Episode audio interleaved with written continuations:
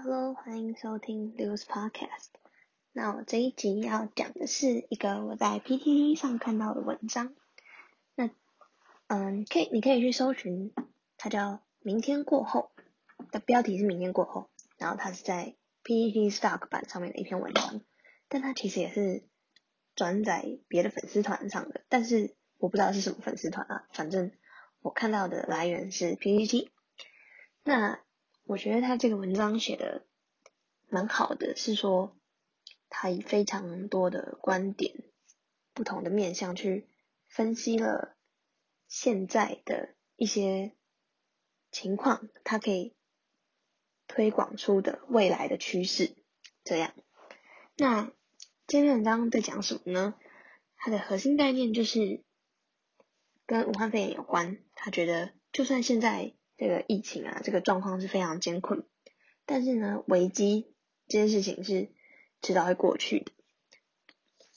那重要的是，就是这个文章的重点是在疫情得到控制之后，我们会迎来怎么样的未来？然后呢，这篇文章在讲之前，先前情提要一下，前情提要一下，就是他是应该是一个美国人写的吧。我觉得他算是一个算站在美国的立场这样写的，所以他举的一些例子啊，或者是他看到一些事情，就是可能是从比较美国人的观点出发。好，那就开始了。首先他提到是说，目前我们身在这个疫情的现在这个当下的情况下，我们可以看得见的状态是，这个疫情是。正在重新塑造消费者、企业、政府的行为。既有的模式，我们以前遵守的规则，它是渐渐的被舍去、被改换掉的。像是美国，它投入了数兆的美元在稳定经济，然后它有很多措施嘛，就降息啊、无限 QE 啊，然后发钱给民众嘛。那其实我不知道这个术语是什么，但是它就是它的内涵，它的意义就是发钱给大家，让大家可以度过这个隔离的那个期间，不是发每个人发三万块吗？然后，那他投入了就是非常庞大的这个资金在稳定经济这一块上面。那在以往，就是他这个财政的策。策略，然后刺激经济的这个措施，它是就是投入非常强大量的资金，它也不是一个健全的长期的经济政策哈。所以呢，通常这个时候就以往的时候呢，对于财政保持保守主义的这群人叫赤字鹰派，他们就是会去批评这个政策说。哇，你这样子就是投入这么多的钱，你的负债也提高，这样只是会削弱你对于这个经济不好的时候你这些风险的应变能力。然后原本你有可以，你可以减税一些，或者是采取其他的措施，那你在你的这个负债提高之后呢，你减税的空间就变少了，因为你还是得要有一些收入嘛，政府主要收入来源就是税金这样子，所以就是。以往他会受到这一块人的批评，然后但是呢，这次其实他们并没有批评，因为就是他们也觉得说，支出是避免危机的手段，就是他投入这些资金就是为了要避免这个市场受到太大的冲击，然后要稳固这个国家经济结构，这样好。然后还有就是，以前并没有那么重视的全民医疗保险呐，然后社会安全网这些，就是他们以前觉得哇，投入钱、投入人力在这个方面是浪费，是没有效率的，相对没有效率的这些观念，他现在就是改变了，就是这些社会福利的制度跟政策，它受到了。更多的关注，然后也还有对债务的看法，就是以前债务是就是正常时期嘛，就是非疫情啊、非重大的有什么挫折的这个时期，债务就是一个商品嘛，就是我把债卖给你，然后怎么样怎么样这样子，它就是一个可以在各个银行啊什么东西之间流通的这种商品。那现在你持有的负债变成了一个麻烦，就原本是一个可以买卖交易的东西，它却现在变成一个负担，这样。然后还有我们对于全球化的观念，就以前觉得全球化就是也还有一些规模经济的这种意涵在里面嘛，就是中国啊，世界工厂啊，所以大家都要去，就是很便宜，人力比较便宜，所以在那边设厂，然后在那边设厂，然后又有很多就规模经济啊，然后产业连锁啊，有没的，就是高中工地理课都在教这种东西，这样，所以他们就是会。就教那些名词全部都发生这样，对不起，因为我不是自然组，因为不我不是社会组，我是自然组，我已经把那些名词基本上全忘了。反正就是呢，这个全球化还有规模经济这些东西，就让我们以前是，也就是大家在中国设厂啊，然后主要的那个生产中心都在中国啊，结果今天。发生了这样的疫情，结果疫情的爆发的地点就是在中国，那就变成说有一些战略物资，像是药品、医疗用品这些原料就短缺，就原料也在那边对，然后呢，就它这样疫情一影响，哇，直接切断了这些供应链，还有电子业啊，就是各种电子业上下游，然后就是中国有非常多工厂，然后它。牵涉到的产业就非常广泛，所以连带的影响也是非常重大。这样，但是就是我们现有的模式在慢慢改变，正在正在改变，正在发生的事情。这样，那这件事情，这个武汉肺炎，它的它就是一个黑天鹅事件，然后它就是，但就是因为它是一个这样子的黑天鹅事件，就是。无法预期，然后难以预防的这种事件，它是逼迫着整个国家、社会到个人去从根本上来改变行为。因为没有这件事情发生的时候，我们根本不会改变多少。我们就是我们对于未来的经济的想象，就是跟现在差不多，然后只是更发达、更好的那种概念。那。既然发生了这个疫情，它就是完全改变了，也不是完全改变，就是会有某些部分的会改变这样。然后国家跟市场之间的关系，像是呃政府什么时候要去主导市场，然后战略物资啊，我们要征收口罩啊这种东西。然后公共财对于公共财的公共财，然后它这边指的公共财是。医疗跟教育的一些新的观念、新的看法，还或者是新被因为这个疫情之下而新被看见的价值，然后人们都形成了新的习惯，说网购啊、线上看病、线上拜访客户啊，更可能更依赖那个网络，然后呢，人们也看见了。目前目前经济发展的弱点，比如说像我刚刚讲的嘛，债务以前是一个商品，那我们现在就是重新评估债务的价值，就是诶，当我们负债不能，就是负债是一个，就是债务是一个商品，那原本可能可以持有，就是对于商品我们会觉得持有多少好像还好，但假如说你今天持有的商品负债哦，所以你现在负债就很多，然后现在又疫情冲击，你就没有又没有现金，然后又负债，然后就是非常的惨烈这样。然后，对他们就是会重新评估债务身为商品的价值，还有它背后的风险，我们以前忽视的风险这样。然后还有全球化，全球化就是刚刚讲的，以前觉得全球化很便利，然后可以。享受各式各样的比较利益，那没有去重视它的风险，就是是一发生这种严重的国际的疫情，然后供应链就是整个被切断，这样。哦，讲到哪里？哦，还有内需型产业就受到冲击，比如说呃餐厅啊，餐厅现在不是都是就没有人去。然后都改成要外送，新的寻找另另辟蹊另辟蹊径这样。然后旅游业相关的航空、住宿这些也受到很大的冲击，还有百货公司之类的。然后还有什么新的习惯？哦，就是以后刚讲到餐厅啊、娱乐这些，以后可能会就是座位安排，可能就是他现在目前就是。就是要很多，其实图书馆那种就是公共空间很多都是隔开隔开。像我朋友前几天是吃那个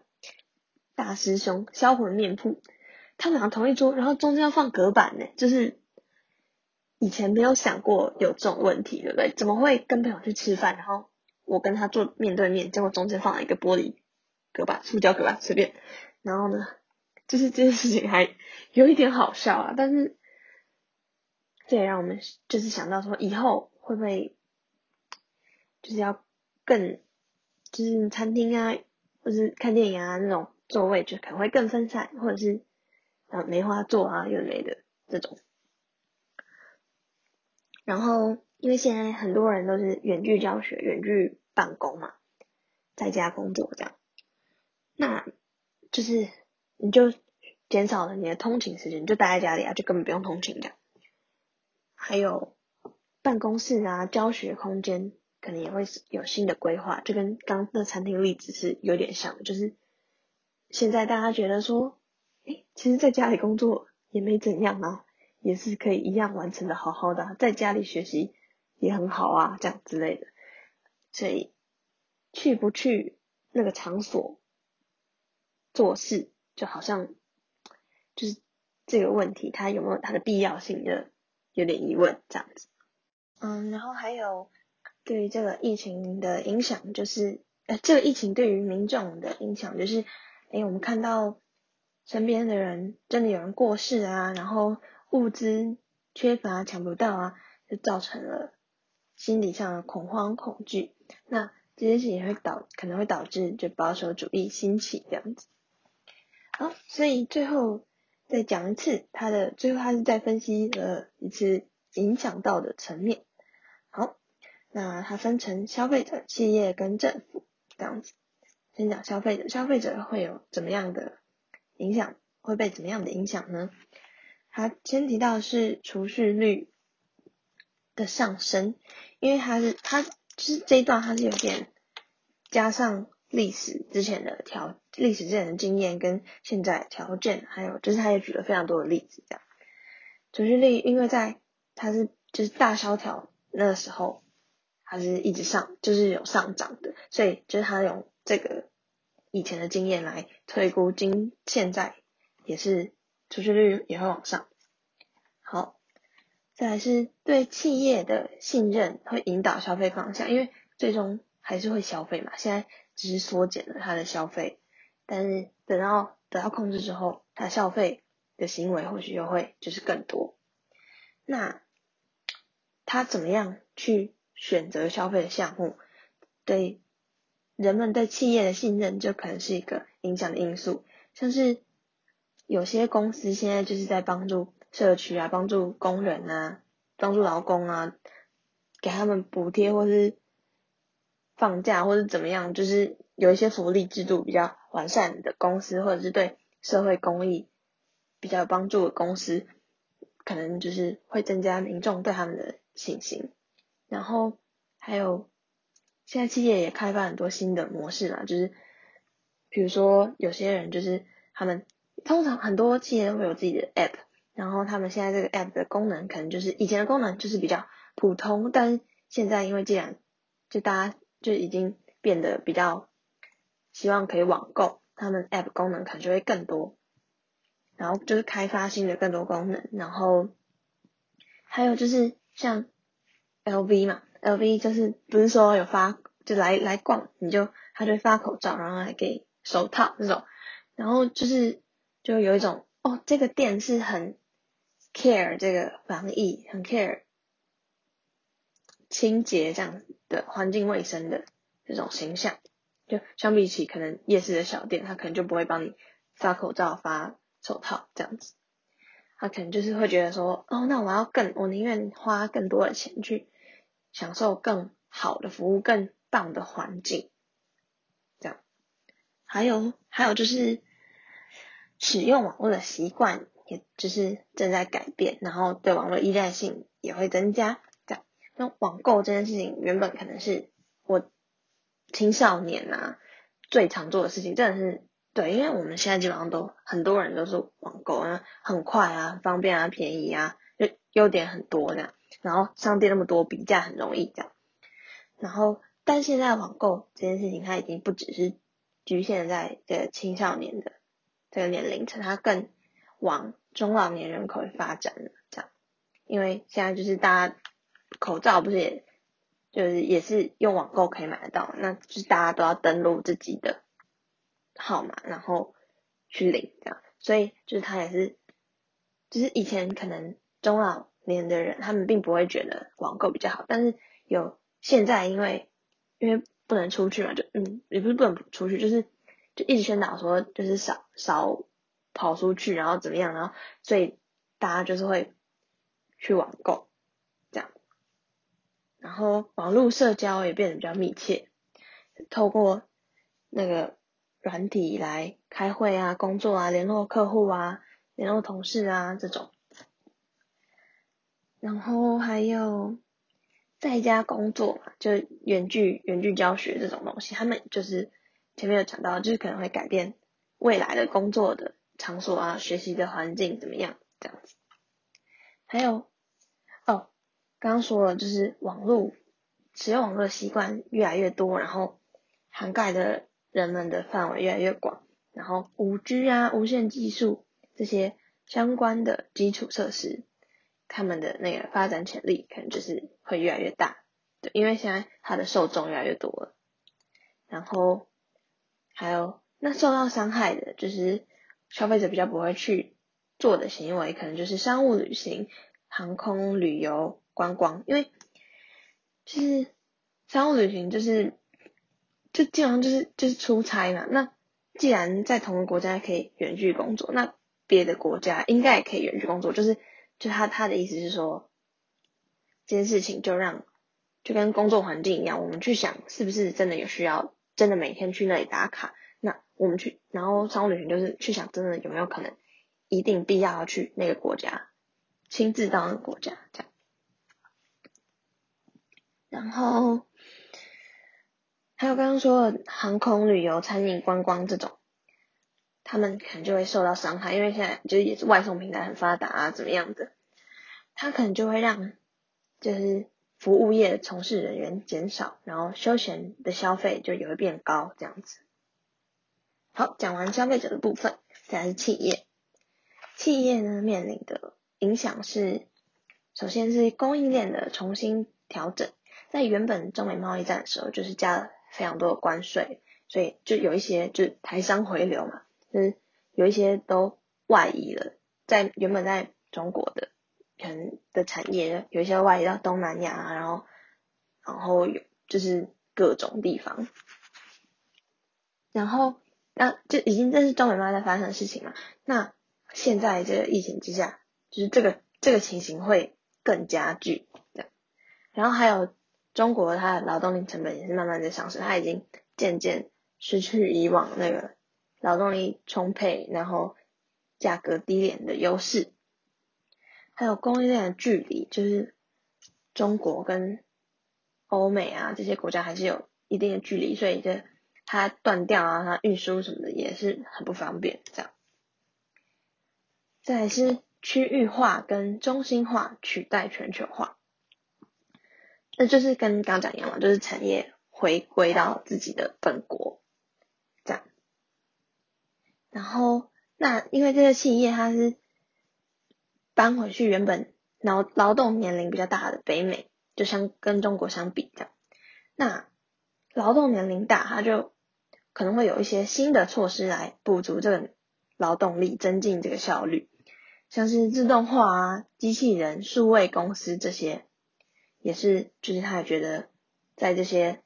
劳动年龄大的国家里，这是一个发展趋势。然后还有也影响到政治，嗯，企业在受到政治跟社会方面的压力，像小企业里面。学可能学历比较低就裁员，学历低的或者是能力不好的就会被先刷掉。然后呢，然后也缺乏现在的状况也是缺乏员工福利这样子，所以就是他们以后可能会调整，就是在社会福利啊、员工福利这些制度方面的，就是有的相关的制度要调整这样。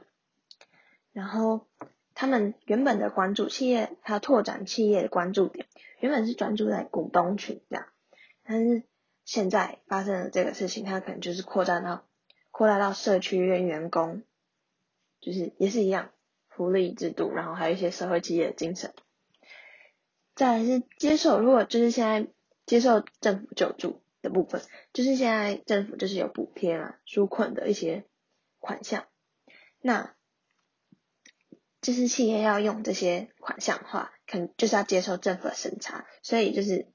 他企业向员工执行，然后政呃对于这件事情的审查，就是也会变多，就是可能手续会更复杂这样子。然后重新定义资本主义，就是开始注重更多的包容性，是什么呢？就是像是嗯大萧条的时候。就是看到什么，看到了这个社会现象，就是老年人无家可归，然后这件事情导致社会保险制度建立啊，然后社会保险制度也是现在很多退休人员的嗯资金的来源，这样，然后还有增加员工福利，比如说医疗服务、带薪病假这些。好，企业的也差不多到此结束。接下来是政府的，政府呢，嗯，它是分三个方向。第一个是货币跟财政刺激措施，就跟前面讲到刚刚那个投入塑造美元稳定经济，但是赤字鹰派并没有作为这件事情一样，是在讲差不多的概念。它就投入大量资金推行低利率这种不是健全的长期政策，但是支出呢？就是大傻逼计划，就是得傻，因为呢不傻你就是现在完蛋，你就是就是要花钱把这个风险现在风险压下来，然后拉到更长远以后去思考怎么样去还债，或者怎么样去再解决这个后果。然后再来是监管，监管方面，监管方面有什么？就是啊，像是法国的那个确诊人数不是。很多一部分都是在老人院吗？那就是这件事情也是看到了长照机构它的安全措施目前是并不足的，这样，然后也完善，然后可能要完善医疗系统，比如说全民医保啊，然后怎么样那个资源怎么分配，还有减少对外国在战略战略物资的依赖，也是前面有讲到，就是。原料，嗯，药品啊，口罩啊这种东西原料在国内不足，所以他就只能依靠外国。那平常的话就没有这个，平常就是哦，就是买卖，就是交易。但现在的危机发生，这个也是每个人都需要物资，他就拿不到这样，所以他就是想办法把这个东西一再移回本国国内，确保本国自己的安全无虞。然后最后是建立壁垒，破坏全球化，但是就跟刚刚一样，就跟企业的角度其实有一点差不多，就是区域化、中心化，然后保护主义这样之类的。那最后呢，分析完影响层面，他做了一些比较。好，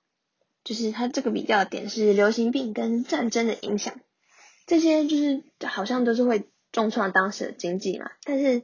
他讲是，这文章重点是在当时发生了以后的事情，那以后的事情他是他是说流行病呢，反而是人们是会转向更多的预防性储蓄，就前面讲到储蓄率提高，因为他们觉得就是预防性储蓄通常发生的原因是，因为觉得以后的收入会不足，或者是就不会到现在这个水平这样子，然后还有他还分析了市场的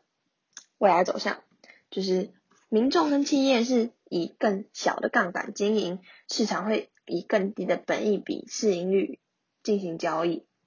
就是，其实我也不知道本益比什么，所以我就去查了。啊，反正就是本益比高的话，就是表示投资人投了比较多钱，也就是投资人对这个公司的前景比较有抱有希望。但同时，它有可能是一个错的预估，就是假的预估这样子。然后。我觉得这个也是蛮好理解的啊，就是因为现在我们现在是就正在这个情况当中，我们没有办法想象未来到底是怎么样，还有就是我们正在正在进行的这个期间，因为无法预测嘛，就我们只能就是接受现在的讯息，然后做出反应，那就自然不会对这，我觉得这个本意比会稍微低，持续一段时间，因为。并不期待有什么特别良好的发展。当然，某一些产业可能大家会觉得有前景，但是大部分产业可能就比较大家就会觉得比较保守，就对于没有没有过没有什么期待。然后低杠杆就是降低风险这样子。那这篇文章差不多就是到这边结束。哎，我我觉得还蛮压抑，是因为我觉得他写的蛮好的，然后。他居然就是也没有被推爆，好像七十个推吧。就是虽然说这些观点，我不确他没有人可以确定他他的想法是不是正确，但是我觉得他讲到很很多是就是非常多的方面，然后又讲到人民啊、人民、企业、政府啊、社会、市场，然后公共财啊、消费习惯、民众心理。目前看到了什么弱点？目前采采了什么政策？就是我觉得他分析的算是蛮完整的，然后很多个方面，然后讲了非常多的例子，然后也是蛮好懂的一篇文章。那至于他说的对不对？某些观点我当然也是蛮认同啊，就是什么使用网络这种依赖性提高。但其他，因为我真的也不是非常了解这种议题。总之，我觉得看看看看而已，看看看看而已的话，就是还蛮也是蛮好入口的，然后也可以多去想想里面的问题，还蛮希望抽到这个题目的，因为觉得里面有非常多的点可以讲，可以举很多例子，然后分很多的方面来讲。然后明天就要去面试，还蛮紧张的，反正我打算录半小时，还有两分钟。没有什么好，突然发现没什么好说的。好，那这个问题这篇文章也差不多就结束了。那今天的录的这个也结束好了。好，谢谢大家。